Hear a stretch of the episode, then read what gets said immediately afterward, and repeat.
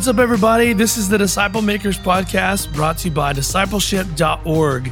Today, we're going to be diving into Lionshare's track sessions from the most recent forum we just had, and you're going to be hearing from Dave Buehring. He's talking to us about spiritual warfare.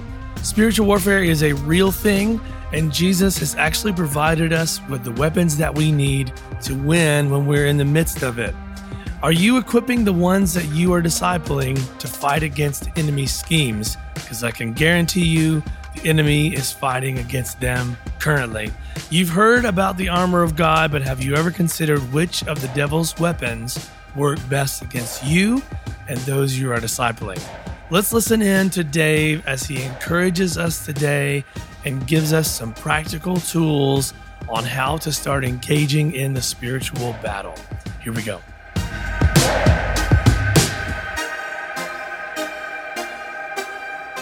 So I want to introduce I introduced you guys to some of our staff. So Laurie, why don't you kind of wave your hand? So this is Laurie Jarvis.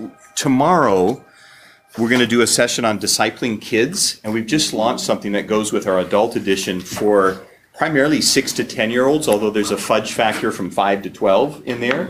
But it's it's really practical on how do you how do you disciple your kids in the ways of God. And so, um, so anyway, that's Laurie. She helped us develop that, and she'll be sharing with me tomorrow. So, um, where did Laura go? This is Laura. She is um, one of our administrators for what we call uh, the leadership games. Um, at the very end today, I'll tell you a little bit about that. But it's a opportunity for forties to seventies to disciple twenties and thirties, both spiritually and vocationally. Wow. So, connecting government leaders who are godly with a twenty-five-year-old that says, "One day I want to be a governor." All right, let's start walking together and shape you in the ways of God now. Yeah, it's pretty cool. So we'll tell you a little bit about that at the end. So I introduced you to some of my other team already. So thank you for being here today. And um, they always come to us about three months before the forum and say, what topics do you guys want to address? And so tomorrow we'll address this practical thing about discipling children. Tomorrow morning we'll talk about uh, discipling within the vocations. Like, how do you, because I don't know if you know this or not, but disciple making is not just meant to be in the church. That's right. Like, the way you shape That's society right. is to walk with people who love Jesus, who serve in different roles of society. Right. So when they have to make decisions, they reference God's ways or how God has us do things. All right. So that's a lot of what Lionshare does. So we'll talk about that tomorrow. And then, uh, but on the front end, kind of as the bookends, I thought, I want to do two topics that I'm seeing people crashing into these days. It's the one tonight on spiritual warfare. And then the last one tomorrow is on relinquishing rights. We have a generation, meaning all of us, not just younger, all of us that grab onto our rights. And yet in Philippians two, Jesus relinquished all his rights yes. to come in the form of man. What does that look like? And so oftentimes when I'm speaking to young missionaries who are in their twenties and thirties, you know, we'll literally have a, create kind of an altar in the front, and they'll come down and they'll lay down their rights to their friends. They'll lay down their rights to their reputation. They'll lay down their rights to finances. So they're, because if we don't lay down our rights, we're not free to follow Jesus. Okay, so tomorrow we'll talk about that. So we wanted to, what's that? What time is that? Uh, you'll have to, yeah. you'll have to look at your programs. I'm like, can you give us a brief? I'm real. so, so that's, yeah, in our fourth session. So the last one tomorrow, whenever that is. So, um, so let me, let me just start with prayer. All right. Lord Jesus, thank you for your death and resurrection that we recently just celebrated together. And Lord, you have not only called us to love you and follow you, but you have warriored us up. Yes. And sometimes we just don't realize the authority that you have given us. Not in some weird, strange, yelling and screaming way, but just the, the presence of Jesus in us scares the enemy to death. Yes. And Lord, as we raise up a, a generation of disciples, Lord, often this has been left out. Yes. And so, Lord, would you help us today to maybe see this at a different angle? Yes. So, Lord, we ask you for that in Jesus' name. Amen. Amen. So, uh, I was telling some of you in our pregame show, uh, my, I, so I grew up in the Lutheran Church, very grateful for the grounding I had in the Word. But it wasn't until I, I became a missionary with Youth of the Mission. So some of you are familiar with Y WAM. It's the largest missions organization in the world now.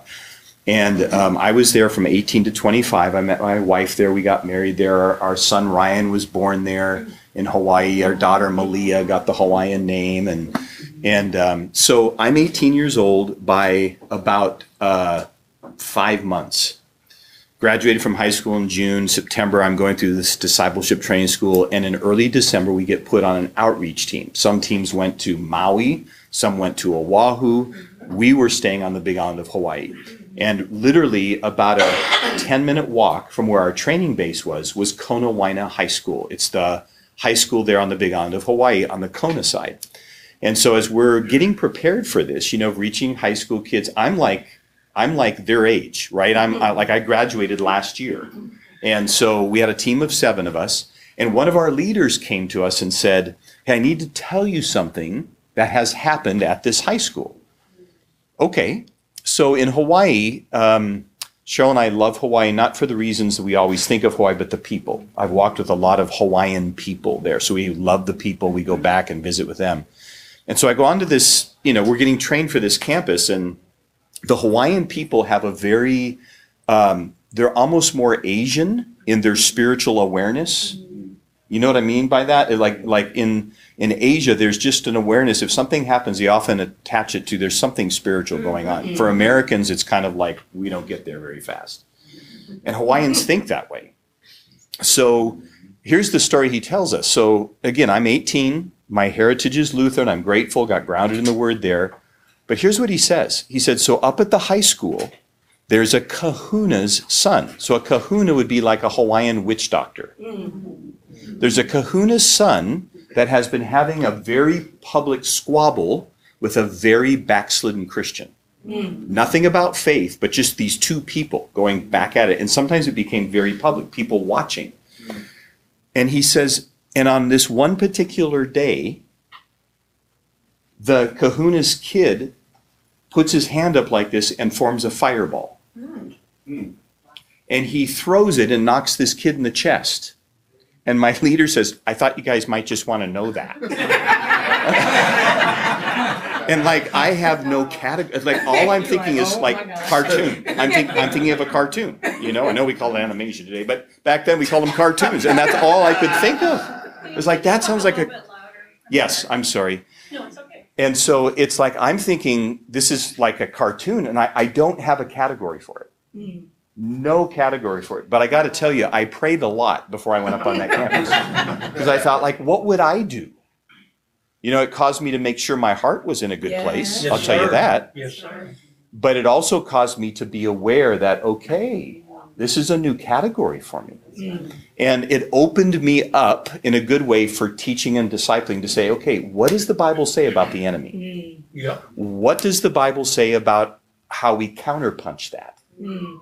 And all of a sudden, as an eighteen-year-old, I became very alerted to this, because it was like, like I, you know, I was kind of going like, do I have the juice to deal with that, right? Like, it was a whole new category for me. Well, I never ran into, you know, Kahuna Kid.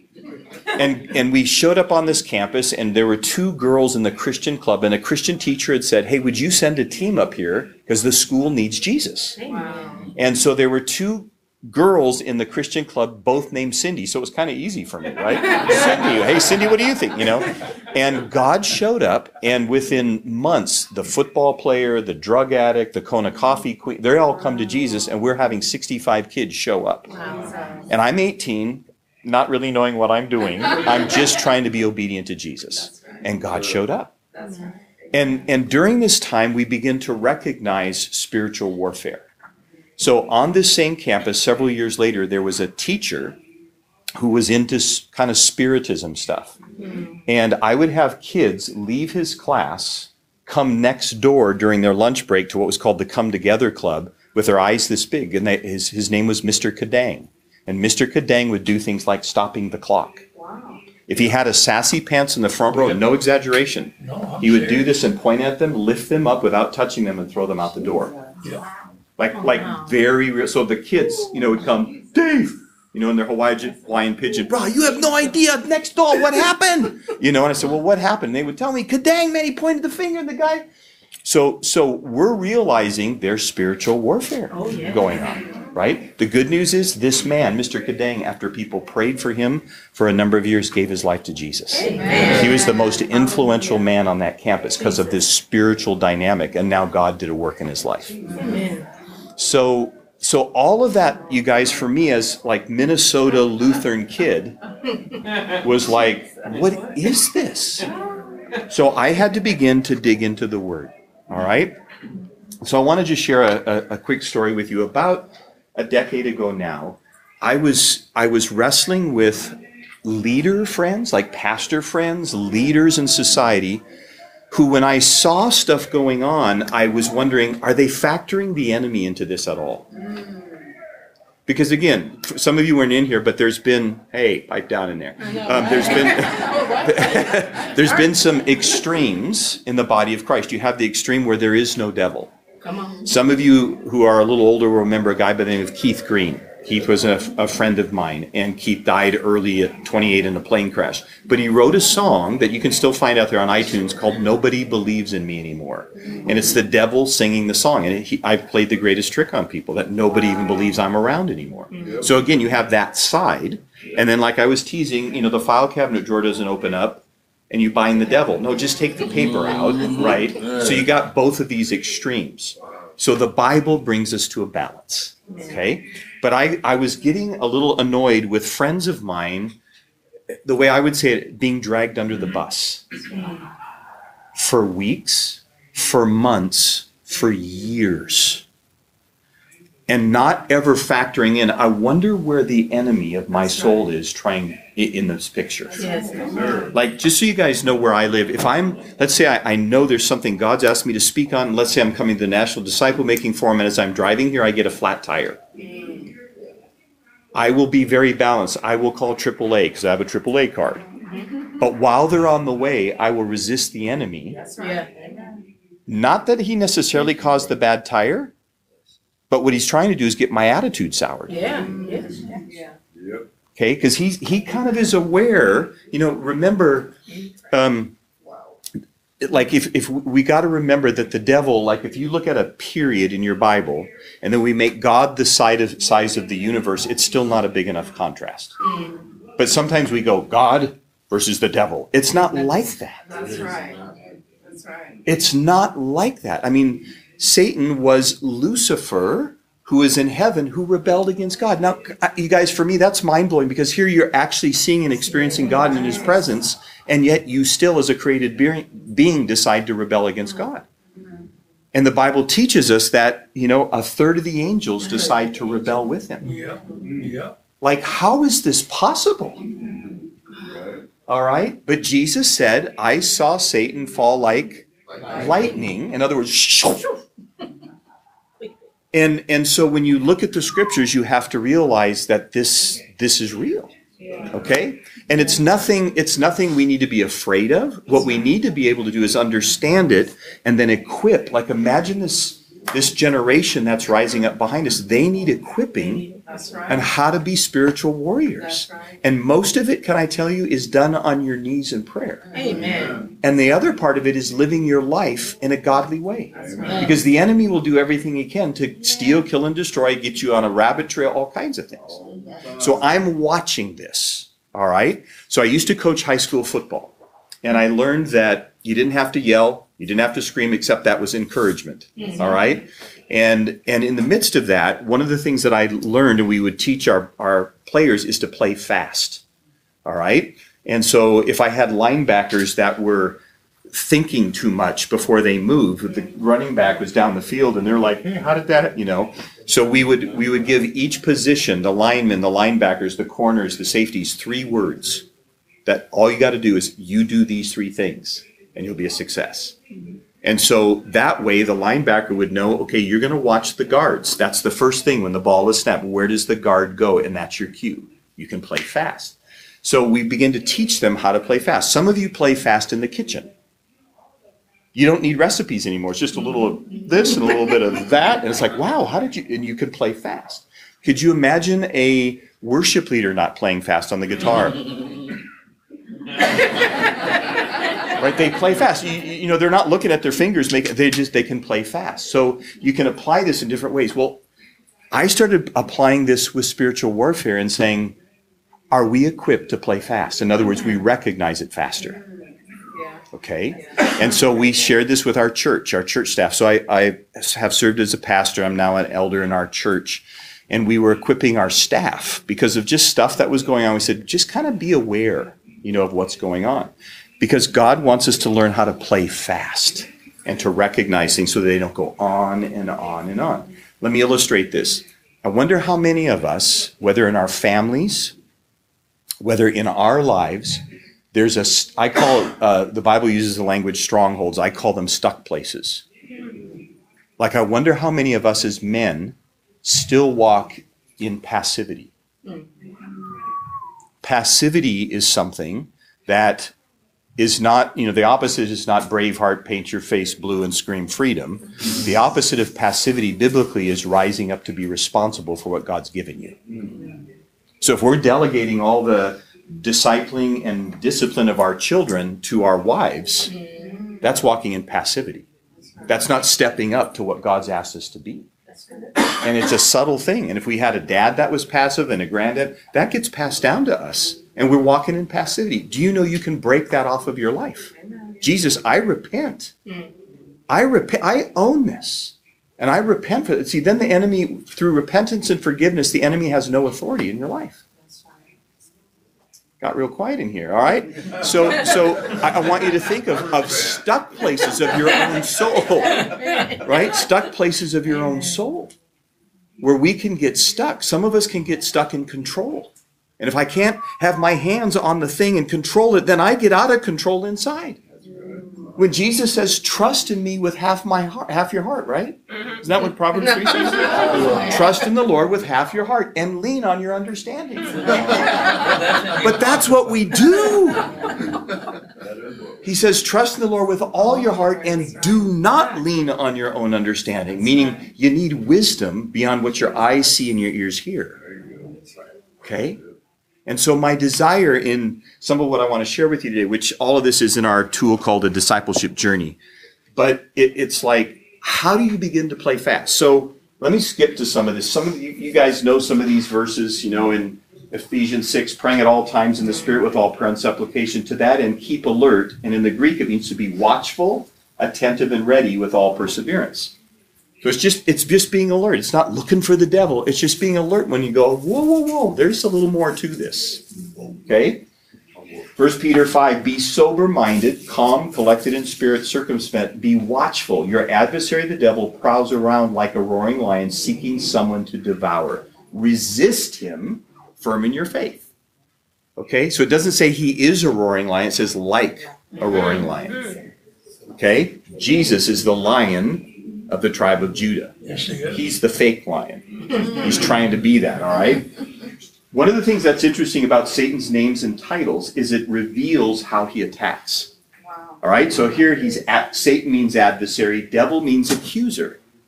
Like, do you ever feel like accused? He just, you know, you're never going to be good enough. You'll never make it. Well, look at compared to them, you're kind of loser. You know, there's all that stuff that he does. Um, the enemy, he's somebody that actually opposes you. But the bigger thing you need to know is he opposes the will of God. And yeah. Because you're trying to walk it, that's why he goes after you. Yeah. So, so it's like, just know we are not the epicenter of this. It's the enemy hates God. And he wants to do everything he can to disfigure the image of God in people's hearts and minds so they don't want to follow him. And he's fairly successful at doing that. All right? He's called the God of this world who blinds the eyes of unbelievers. Shadonke was talking about praying for people. Like, when you understand this, you can say, God, the people I'm sharing Jesus with, would you allow their eyes to see? Remove the blinders, all right? The roaring lion, the prince of the power of the air, the serpent, that kind of sneaky poise. So it, it helps us see his character, yeah, and what he's like. And Jesus called him, to, you know, emphasize this, a liar, a murderer, a thief, and a tempter. So the scriptures reveal how he tends to attack, okay?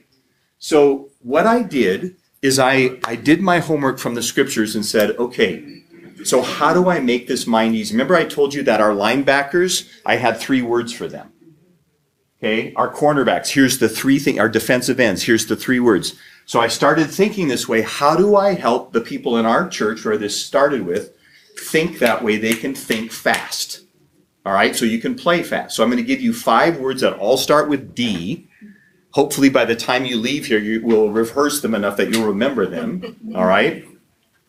That of how the enemy tends to attack. Now, I'm, I'm not saying this is be all and end all, but I will say it's ninety to ninety-five percent of the time how the enemy tends to attack us, okay? So the first one is distort. Say it with me. Distort. Distort, all right? You'll note in Genesis three one, like the very first time the enemy shows up in the Bible, these words come out of his mouth. Yes. Did God really say?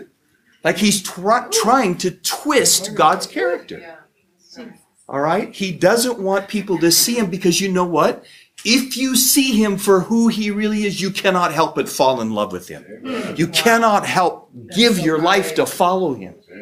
So if the enemy can get his character distorted. So one of the things we've done with Lionshare, we'll tell you more about this later, but we created a, a daily devotional that is two minutes. You can watch it or listen to it. And in a year, you go through one hundred one attributes of God's character, three to four days each. So you renew your mind from Scripture about what God says about himself. So you get that right. So I followed Jesus. This is year fifty-one for me and year forty-six in ministry. And when I hit year forty in ministry, I paused for a morning and I got my journal. What have I learned? And the number one thing I've learned is this. That the enemy wants to distort God's character. Because see, here's the reality of it. The image of God that you carry around in your heart and mind affects how you live your daily life. Wow. And if, if it's distorted from what God reveals about himself in the scriptures, you never see it. You never see who he is. One of the ways I've done that, I, I won't pull out my Bible right now, but But I took a purple pencil, and as I read through my Bible, I highlighted every name, title, and attribute of God's character. So when I opened my Bible, his character screams at me to remind me who he is. He's just. He's kind.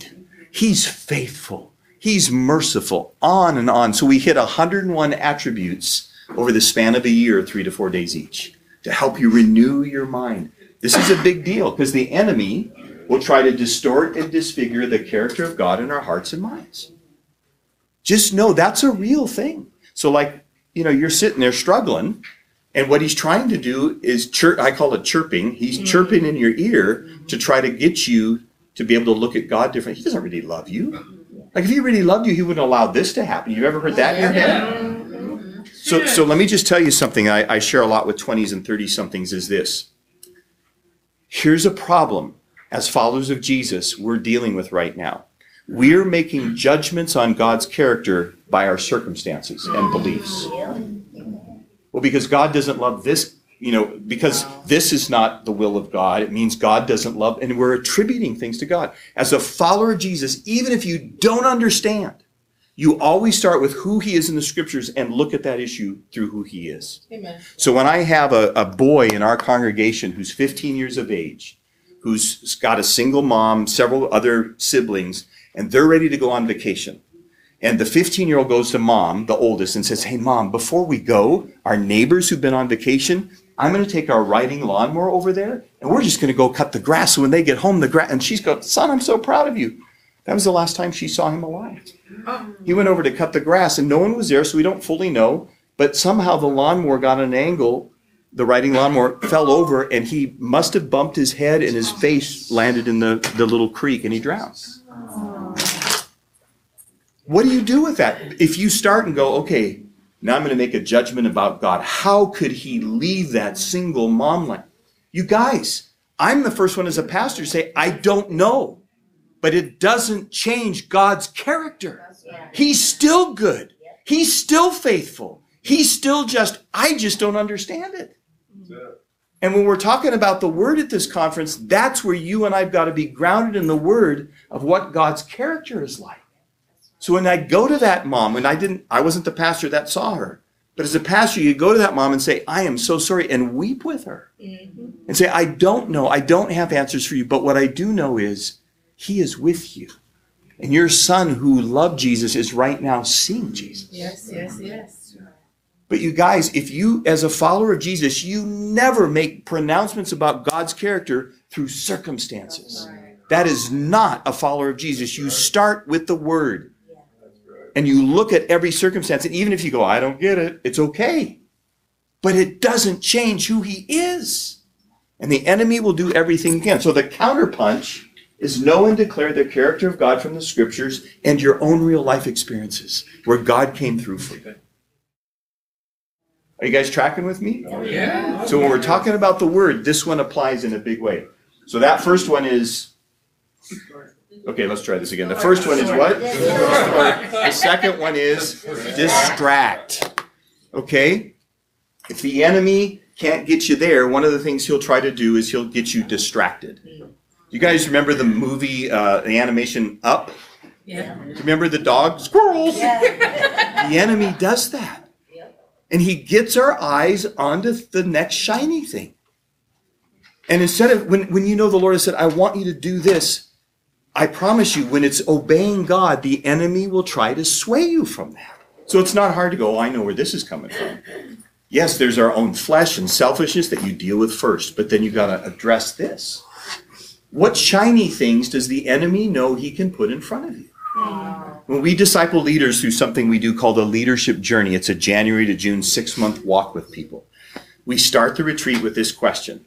If you were the devil, how would you take you out? Mm. Ooh, that's good. You need to think about that question because he knows. Yeah, yeah. Not because he he's, knows everything, but he's been around humankind for long enough that yeah. he knows. Yeah. Do you understand? If the enemy knows how to take you out, you got to know that. Isn't that right, warrior? Oh, yeah. This man fought for years in the military. He knows these things. Those principles are, are true spiritually. It's, a, it's worth taking a morning or an evening and saying, Jesus, would you help me see if I was the devil, how would I take me out? If you're honest, most of us can answer that in thirty seconds. Is it pride? Is it greed? Is it lust? Is it anger? Is it self? What is it? All or both.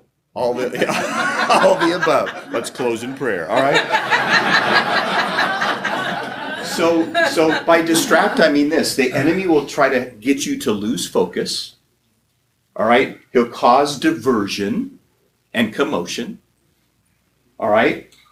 When we, and, and this is language I use a lot, spiritual swirl. Some of you will understand what I mean when I say this. There's times that Cheryl and I find ourselves in situations where when someone says, well, I went in to talk to them about this and I came out more confused than ever. Whenever that happens, there's a spiritual swirl around it where the enemy's involved every time.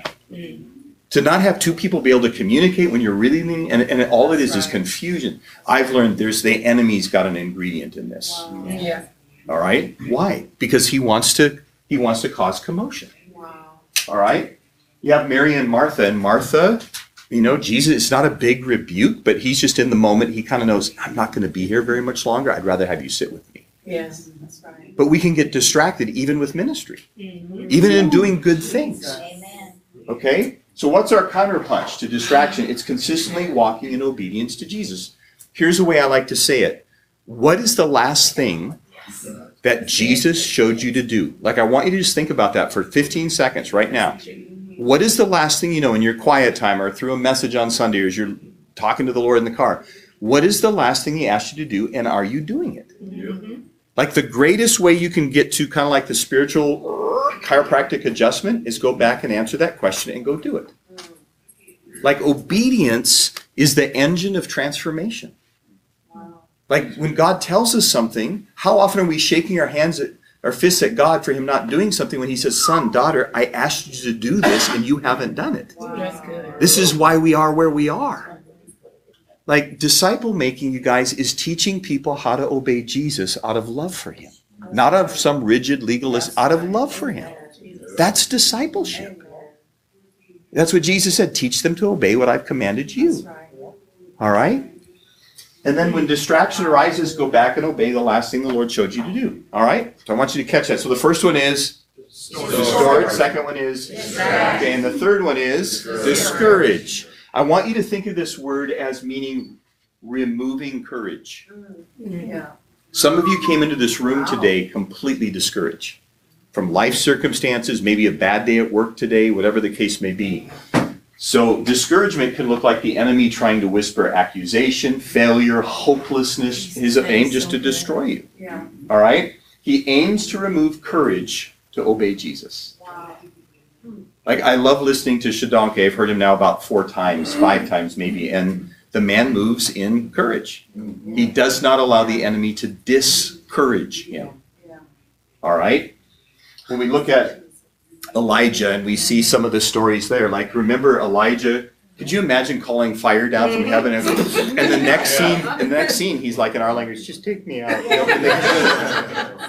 So, I mean, the good news is if he can be discouraged, that's kind of an identifying point for us, right? Right. But what did God do? God came and met his need practically. Like, one of the things you have to realize, like, we just think, why didn't an angel just show up and tap him on the head? No, he fed him. Right. Remember, from birds, brought food. Mm-hmm. Like, because he knew, dude, you're pooped out. You need to eat. Yes, Lord, right? So, so we need to realize that with discouragement, it's not just spiritual. It can be emotional, mental, physical, and recognize that. But there is a component where the enemy tries to throw like a wet blanket on you that's just you can't get off. Mm-hmm. And it's it, and so for me, when I'm in that situation, one of the things that I will do is I will put my headsets on and I will worship my way out of it. Yes. yes, yes. So on my iPhone, I have three worship sets of songs. One is called Worship Intimacy, one is called Worship Celebration, and one is called Worship Warfare. And when I feel like I'm under it, I just need about an hour, put those headsets on, and me and Jesus, and all of a sudden, forty minutes into it, I break through inside. Yeah, that's right. We've got to learn what it feels like to break through. Yes. Otherwise, you just sit there under it, and it's the merry-go-round. And we're negative Nellies, and we don't have faith. And guys, it's can I just tell you, in spiritual warfare, you have to be godly aggressive. That's right. You, you can't, if you're passive, he's just going to, you know, run you all over. You've got to be able to say, in the name of Jesus, no. Like, I'm grateful that people think I'm talking on the phone in the car, but I'm not. Because if, if I'm coming into the office and I'm feeling a little of this or that, and I recognize this is not your heart, God, this is not where I want my, and I will just, I will always start with repentance and forgiveness. Lord, I own this attitude right now, and I repent for it. And if I need to forgive somebody, I forgive them. But then after I've done those things, I'm clean. I'm clear. So then I can say, in the name of Jesus, whatever it is, you know, that is trying to come on me, discouragement or whatever, I resist that in Jesus' name. Sometimes it's just like immediately, boop, it's gone. Yeah. And I can feel that it's gone. Yeah. Don't you just wish, like when you came to this class today, on the way out, you know, our team is there just handing out like spiritual glasses. Wouldn't that just be so much easier? But we'd freak out. We go, whoa, whoa, whoa, you're going to have them back, right? But to be able to see it that clear. But that's what the Bible teaches us, is how to get understanding on this. Okay? So one of the things we need to do is see the big picture. You remember when the servant went out and said, you know, there's, there's thousands of, of, and he said, Lord, open his eyes. And then he saw to chariots of fire. We have to be able to sometimes step back and say, God, remind me of the big picture here. Greater is he that is in me than he that is in the world. That's right. All right. So, so what was the first one? Second one? Third one? Here's the next one. Deceive. All right. One of the things the enemy will do is he will deceive. Here's how I like to define deception. A blend of falsehoods mixed with a portion of truth aimed at our vulnerabilities. Oh. Okay, so I want you to think about that. All right, a blend of falsehood, lies, mixed with a portion of truth, and then aimed at your vulnerability. Wow. Why? So you bite. You wow. bite on it. Okay? When we look at how Jesus was attacked, the enemy, I mean, think of that one-on-one Matthew four kind of thing. And how the reality is, is, is he went after, like Jesus was hungry. The first thing was, turn that stone into bread. And when you when you study that, he went after the places where Jesus was vulnerable in that moment after forty days of fasting. Okay? We know how Jesus responded, right? He quoted the word. And he didn't just quote a Bible verse. It was something he knew in That's here right. so he could speak it with authority. Right. Knowing it here doesn't cut it. It's knowing it here. That's right. All right? Um, so here's that question. If you were the devil, how would you take you out? All right? The counterpunch is a commitment to walk in truth. Two things. Walking in truth. Like, do you have a commitment to walk in truth? See, that we have to come to that place. Jesus said, the enemy has nothing on me because I'm walking in truth. Guys, we got to walk in truth. And, and if you're not walking in truth, you just, you take the bait and you're walking in deception. Yeah. And so it's a constant thing. You guys, for me, I have always found this as being a, you know, if not daily, every week, God, examine my heart. That's right. Examine my heart. God, show me. Would you convict me? Like, like, let me just ask you this question. When was the last time you had a really good conviction by the Holy Spirit? And if you haven't, sometimes that means our conscience has gotten a little out of whack. And we might need to press in and say, God, would you reveal to me, like, where am I walking not according to your word and your ways? But see, when, when you have to realize that's how the enemy gets his hooks in us. It's through sin. It's through believing lies. It's through, through embracing the stuck places and I'm always going to live here. And that's where he gets his hooks in there. When you're walk, when, so when you repent for something and you turn from it and you walk away, he no longer has access to try to get you stuck. It's that simple. Guys, we're not talking about demon possession. We're just talking about the enemy. You know how in Ephesians it talks about don't give the enemy a foothold. A way to think of that would be like if we're standing at the door there and you're trying to close it. And before you close it, he just sticks his foot in there. So there's, there's this much room where he tries to come to harass you. Mm. Move that obstacle out of it through repentance and forgiveness and slam that door shut. But it's a constant life thing. It's a constant being aware of it. One of the things we have to understand is the authority you have in Christ. Like, I found myself in situations where I have had to watch the name of Jesus execute authority. I've watched it with my eyes because I encountered things in the missions world and stuff where you're dealing with the demonic. And all you have to say is in the name of Jesus and boom. So we've got to realize the name of Jesus is more than just, Lord, thank you for the turkey here on Thanksgiving. In Jesus' name, amen. Like, do, you under, do you understand? Hell shudders. Like, you, we got to come back. When the name of Jesus is declared, hell shudders. Because they know every knee will bow and every tongue. They know that. We've got to know it. So when you go walking into a situation like, Like what I often kind of picture this is like is we are loaded with every kind of ammunition we need and we go walking into a jungle and all of a sudden you've got, you know, certain animals coming at you and you just do nothing with it when you need to protect yourself and your family and you're getting run over and yet you have every weapon you need just to end the thing.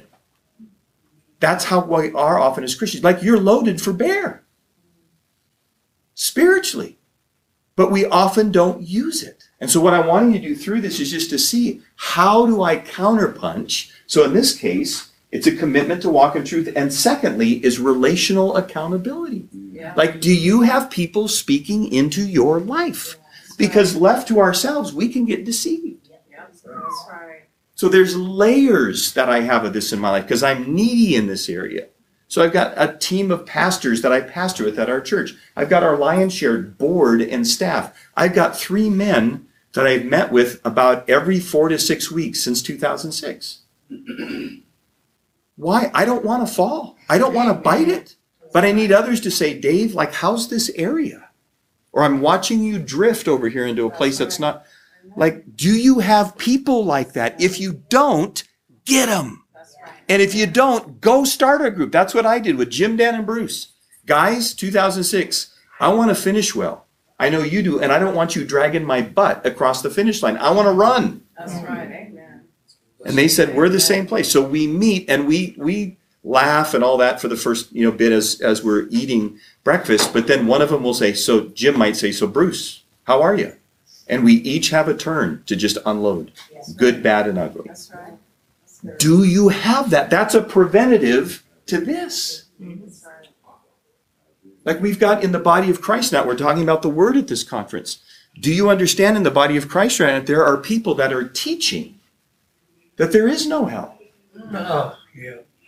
Not that that's something we delight in, but the reality is, do you understand what that means? It means the cross of Jesus means nothing.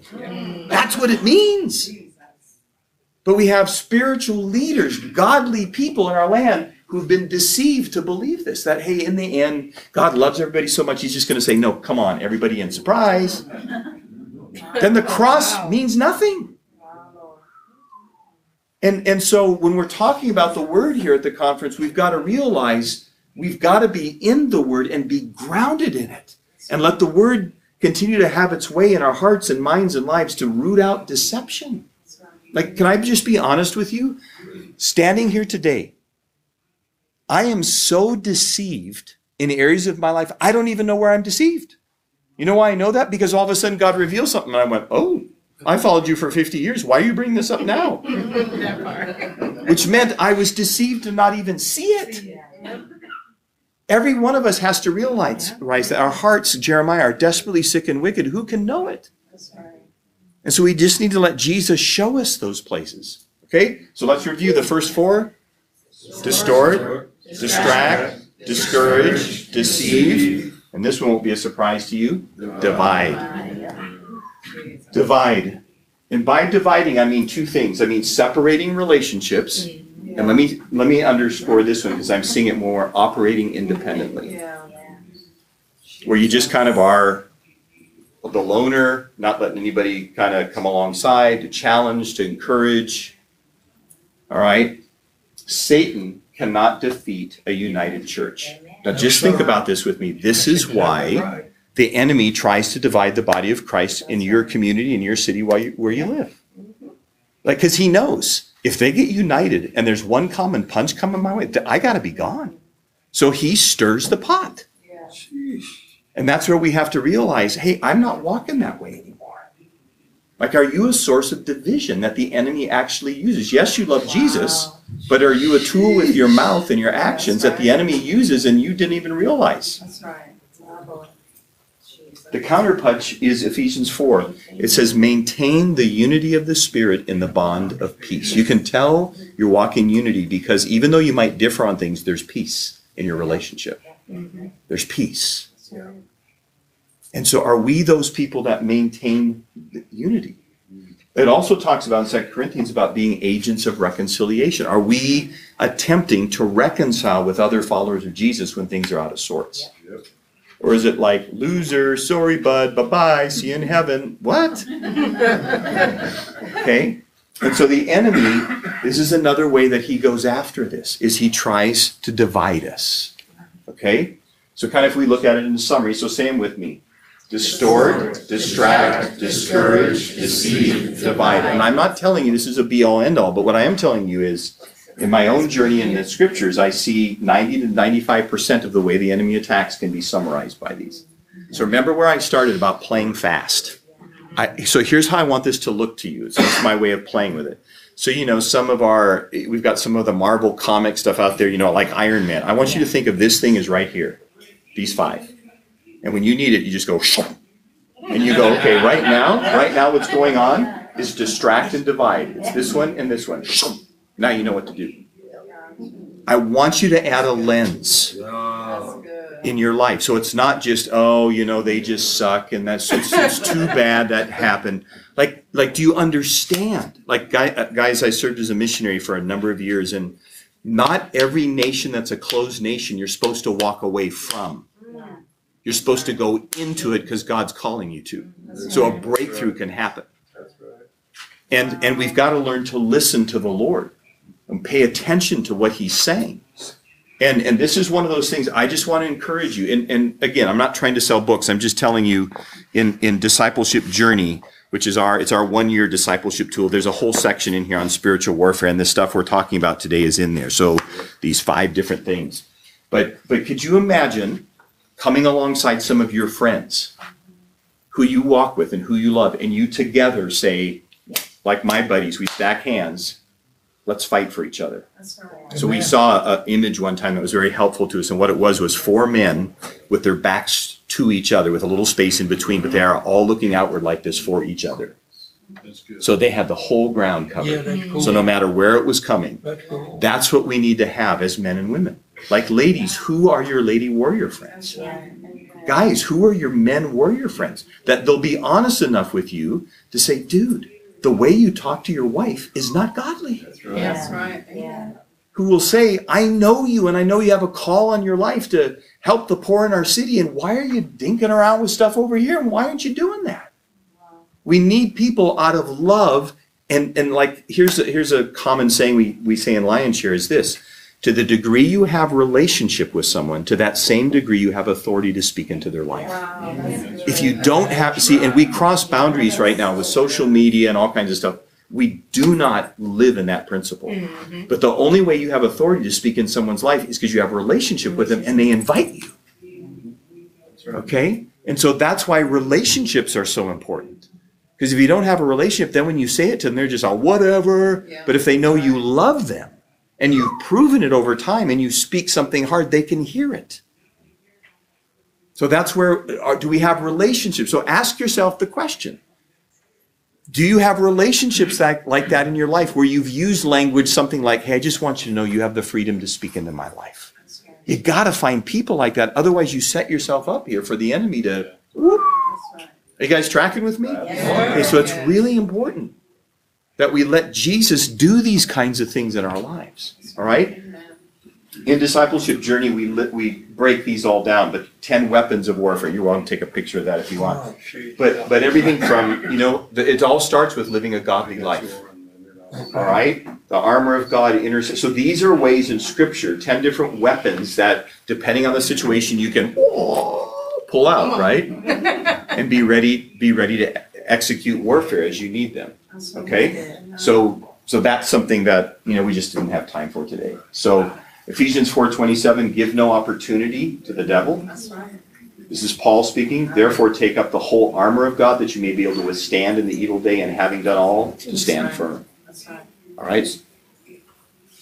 I love this. So Revelation twelve ten. So think about this, what this says. And they have conquered him, this is the enemy, by the blood of the Lamb, meaning mm-hmm. Jesus' sacrifice for us. Mm-hmm. By the word of our testimony of what Jesus has done in our lives, and they love not their lives even unto death. In other words, you surrendered. That's right. You surrendered it all to He is the Lord of your life. That's right. So it's like this is this is huge, and and this is talking at this time, and this is like the body of Christ. Yeah. This is how we're going to overcome. That's right. And and we got to start linking arms together, okay? And, and we've got to walk together because the enemy wants to take your city out. Wow. And we've got to learn that God wants to lead and guide us in a way that we can walk together as one. Does that make sense? Yeah. Okay, so we've got about fifteen minutes. I, there's about five minutes I want to share some stuff with you. But questions. What questions do you have? So feel free to ask questions. Yes, ma'am. So I have a question. When you're walking in truth and it brings division. Yep. How do you reconcile that with the emotion and like it's it's very personal for me yep. because I saw leaders that yep. I'm under who are not holding themselves accountable to the word. Yep. And though I believe God told me to resign from a ministry position, I'm still waiting for reconciliation, not of the job, right, but of their sister, the relation. Brother. Yes. Yes. And then wow. there, there's a level of accountability that I think that needs to happen because people are being hurt across the yes. board. So how do you? Yeah, I just, I'm in the midst of walking through a situation like that with the church. And um, and I won't get into the specifics of it, but yeah. there's that kind of dynamic. Yeah. And here's the thing we have to realize. First, it goes back to our own hearts. Yes. Right? We've got to make sure our own heart's in our right place of forgiving, Uh, whatever the case may be. Yes. Secondly, it takes two to reconcile. Yes. Mm. Yeah. And and there uh, there's a dear friend of mine, I'm still waiting on that. Yeah. And yeah. and I'm not pushing, I'm just praying. Yeah. And and tell because here's the thing, until someone else sees it, That's right. like they, they need to see it, they can't own it. Yeah. That's it. And that that helps me because I just kind of, and I don't mean that in a weird way. I just mean I know how to pray. God, would you just show them? That's not right. that I'm better than them, but just right. God, would you show them? Because this this should not be this way. That's right. Um, but to try to force it, it just never goes well. Yeah. We just have to we have to pray. Um, you know, we resist the enemy over me and them. And Jesus saying, right. God, would you just show? Would you just show we can walk together again? And one of the things that I I don't like this at all. But I've had to realize, and this shouldn't, what I'm about to say, don't don't mistake this for us ever quitting. Yeah. But one of the things that I realize is there's a difference uh, between um, what I call um, reconciliation and redemption. Mm-hmm. Reconciliation, here's how I look at this. If I ended up in a situation where I was having communion, could I have communion with them? Yeah. Meaning the blood and the, right, yeah. the juice and the cup. Ah, yeah. mm-hmm. Got you. Because if I can't, I haven't reconciled with it. Yeah. By redemption is meaning God restoring that relationship. Mm-hmm. Yeah. There's a difference. Yeah. And I and here's what I don't like. I'm realizing, just watching things for a lot of years, there are some of those relationships that may not meet redemption on this side of heaven. Mm-hmm. Yeah. And that doesn't mean that God's not big enough. It means we are human enough. Right. Right. Does that mean we stop praying and stop? No, never.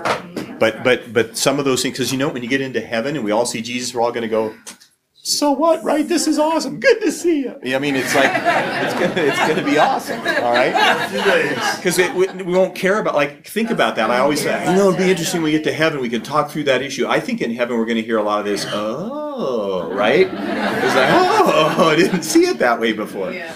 And when we're with Jesus and, and all that's, like, we are not going to care about all the stuff that happened. Right. Thank the Lord for that, right? But it doesn't mean living on this planet that we shouldn't be moving towards that. Why? Because it the redemptive story glorifies the name of that's Jesus. Right. Amen. It just does. Amen. All right? But but some of you are walking in that place where you've been trying for years, and that's where you have to surrender it. Yeah. That doesn't mean you stop praying. You just give it, like, surrender means I'm not controlling it anymore. Yeah. Yeah. I'm giving it back to God, and I'm asking him to help lead and guide us. Yeah, yeah it's a great, does that help? Yes, it does. Good, good, Thank good. You. Yeah. And yes, sir. One more really painful element, which is find somebody you trust that knows the situation, knows them, and ask, is there any part of this that's involved? Yes. What What do I own in this? Yeah. So that if God ever brings them around, you're ready to to deal with. They say, you know, you hurt me deeply yeah. when you did X, Y, Z. Yeah. I found out an enemy of mine in the church. I couldn't understand why this whole family turned against me. Yeah. Found out four and a half years later, the day of my moving sale to move on. And I wasn't leaving because of them. Mm-hmm. But I finally found out why. I'd forgotten to thank her publicly for something she'd done. And there was some real immaturity, but it was like, oh my Lord, I didn't mean to hurt you. But that's the enemy jumps on it. Yeah. Four and a half years of no enemy, but I didn't even know. Yeah. And she wasn't mature enough to come and talk to me. Right. And, uh, yeah. But anyhow. So just let me repeat this for the recording. So, so the suggestion, which is a great one, is is ask somebody to help you see if there's any piece you're missing when you're out of sorts with somebody. So that's really a good word. Yeah, you guys, but but that's a great illustration of how the enemy, like he's, like I view it this way. It's like I have friends that ride horses and they have a saddle stand. You know what I mean by it? They put their saddle on there. And I always think it's like the enemy's just sitting there waiting to get that saddle on me to ride me into the ground, right? And so that's what's happening here. It's like, here's this little thing, we think little thing of not saying thank you, that the enemy has driven this huge wedge. Yeah. But see, that's who he is. Jesus said he's a liar. He's all this stuff. And so we have to not be surprised anymore, like, oh, okay, yep. But humility, you guys, humility is the key to reconciling. Like, I want you just to think about, so when you see the cross from now on, don't just think of it only how you do, which is awesome, but also recognize it's a symbol of humility. The Creator crucified by his creation, like the ultimate humbling of himself. And humility is the like the I'm sorry's. I got to own this part. Yeah. Because we're really good at this. And we've got to learn to say, start with me. God, is there anything in my heart? So that's a great suggestion. Yeah, sir? There's a couple in our small group that's dealing with some sinful choices being made by the husband. And there's a, going back to when you said, you know, the, the concept of repenting and then slamming the door on that. But then that temptation that he's been given into for the last twenty-five years roars its ugly head yes. again. And it comes back. You yeah. speak to that yeah. recurring event. No, that's you know? that's awesome. So when I see that, I'll tell you what goes off first in me from Scripture is that's called a spiritual stronghold. And what I mean by that is a stuck place. So it's not just, and just work with me on this, it's not your common everyday ordinary sin. You're stuck. It's like your foot is now in cement, wet cement that is dried, and you can't. And so Cheryl and I sometimes will pray with people who are stuck like that. And what we'll do is we'll lead them through a process where we'll we'll start with, okay, is there anything, Holy Spirit? So just think of like Cheryl and me and this person sitting in a room. We'll say, Holy Spirit, is there anything you want to reveal that they need to own? And then, they're, of course, they're in a place, and then all of a sudden, you know, they start seeing it because the Lord just starts revealing, I've done this and I've done this. And then once, you know, once we think we're done, I'll say, just listen for a little bit more. Lord, is there anything else? And sure enough, there's usually one or two other things because God will go, he'll be faithful to go after it if their heart is there. Mm-hmm. Once that's done, we'll say, okay, let's switch gears. Lord, is there anybody they need to forgive? And then we go down that path. And, and I got to tell you, you can watch the weight lift up. And then once that happens, then Cheryl and I, sometimes I'll just do this because, and particularly if it's with a guy, hey, why don't you just stand up and kind of get in a little bit of a fighting position. And I want you to resist the enemy now. So let's just say they were stuck in fear and they, they repented. God, I've been walking in fear. Like the Bible says not to walk in fear. Perfect love drives away fear. Yes. And so let's say they've repented for fear and they've been stuck. They haven't stepped into things God's wanted them to because they're bound in fear. They own it in repentance. Maybe you have to forgive somebody who helped kind of get them into that. So now they're done. So then we'll just say, okay, resist the enemy. So it's this simple. In the name of Jesus, I cut off fear from my life. And I say, you have no authority here anymore. Once you do that, like you got to understand, when you are walking in fear, you just give him access to feed your mind. But once you say, in the name of Jesus, I cut you off, and then it's kind of like a root comes out. And of course, the enemy comes knocking again. But you know what? Once the root comes out, you see it. Yeah. And so you start feeling it. And you go, whoa, whoa, I know what this is. In Jesus' name, fear, you will not have your, your way with it. So that's oftentimes how we'll respond to it. And so repentance and forgiveness leads to a place then of the heart being able to exercise authority against the enemy. So let me do this because uh, time, I know it's like this has been a little late conference, I know. So so you guys, let me, um, just on Lionshare, we have a table downstairs. We've got stuff here. But just so you know, this is the manual that I've been teaching out of tonight. Um, we have a book on making disciples in every vocation. It's a topic I'll talk about tomorrow morning. Um, we have something I spoke of uh, to you, our January to June leadership development thing we do. You come to Nashville in January and March. I ask for five hours of your time every week to watch, read, and listen to stuff. And then every other week, we're on a Zoom call processing it. So I usually have between twelve and eighteen leaders a year that I do. So if that's something of interest to you, you can reach out to us. Uh, and then the Lionshare app, if you go on Lionshare Leadership Group, on your app store, you'll find that app where I talked about the attributes of God's character, one hundred one attributes covered three to four days each over a year. That's free. Just download that, start using that as a devotional. Um, this is one of the things I just want to emphasize to you. So one of the big things that we're doing with Lionshare is we are mobilizing people in their forties to seventies to disciple people in their twenties and thirties spiritually and vocationally. So we're matching business leaders like George, who's been a business leader, with younger leaders, or Darren, who's been in government, with younger leaders, or Laurie, who's been a children's pastor, or Mel in in the media, you know, we're matching them with younger ones. So what we're doing this summer in Nashville is for five days at Lipscomb University, we're doing an event that allows the stickiness of relationship to happen. So in the mornings, we're dealing with discipleship topics like this for twenties and thirties. And then in the afternoons, they're together in teams. And this year we're doing with these vocations, business to church, government, law, and nation security, which would be police, attorneys, military, Um, health, medicine, and wholeness. So it's counselors and doctors, and then uh, arts, entertainment, and media. And those are the ones we're dealing with this year. So what we're doing is we've created an imaginary city called Hebron Hills.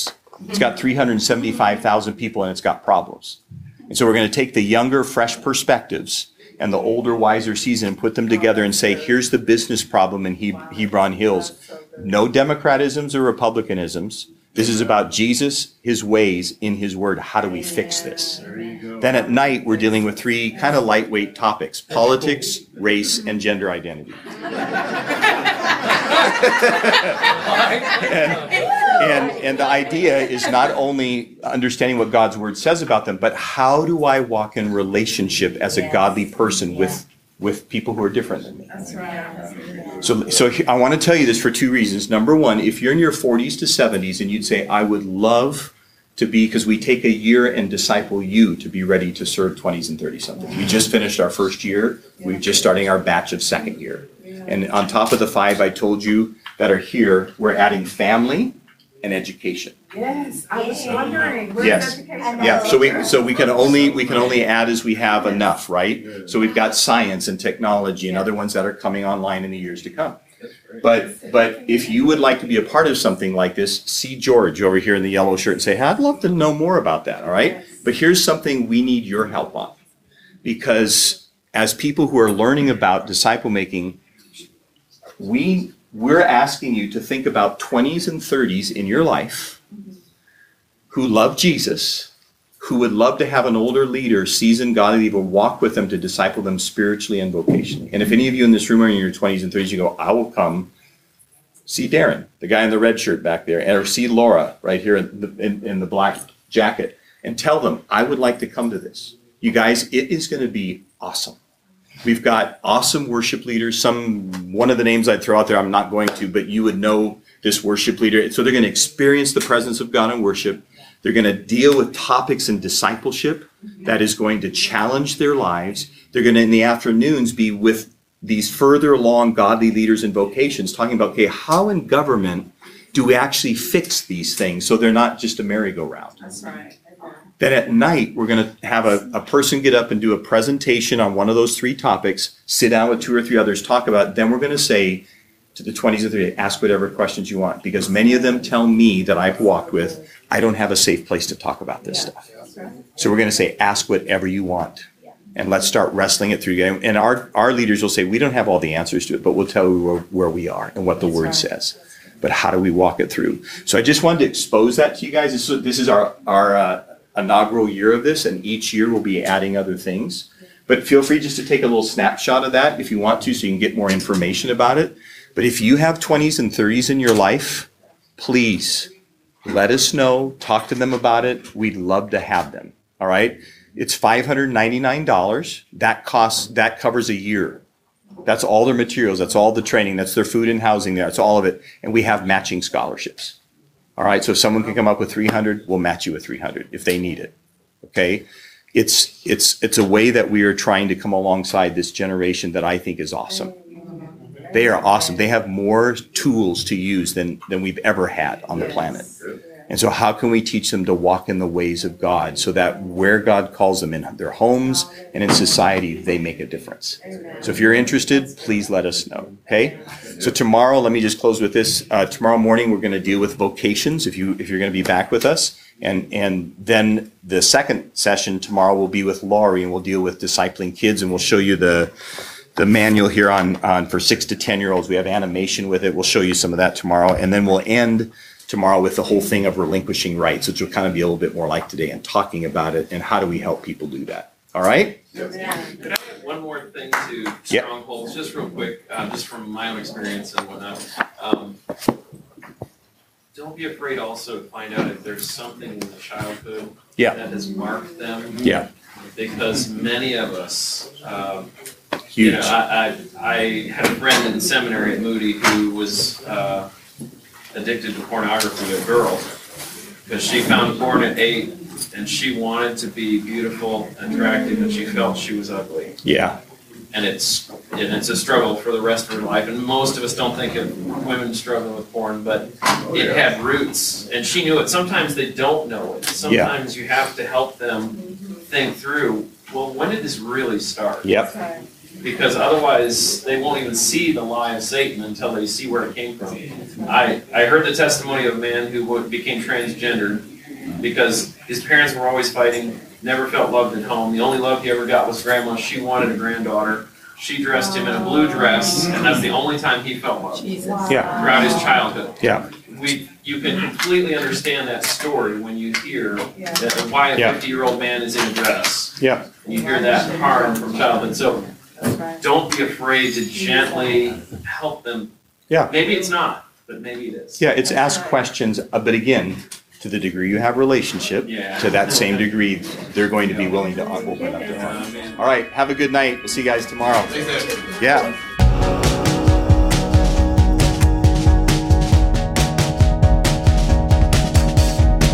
That was great stuff from Dave Buehring and those from Lionshare.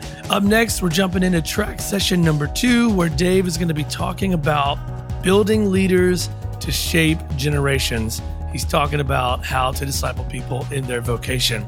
I'm always fascinated by hearing Dave talk about that topic, so you're in for a real treat. If you haven't already, please click the subscribe button to this channel.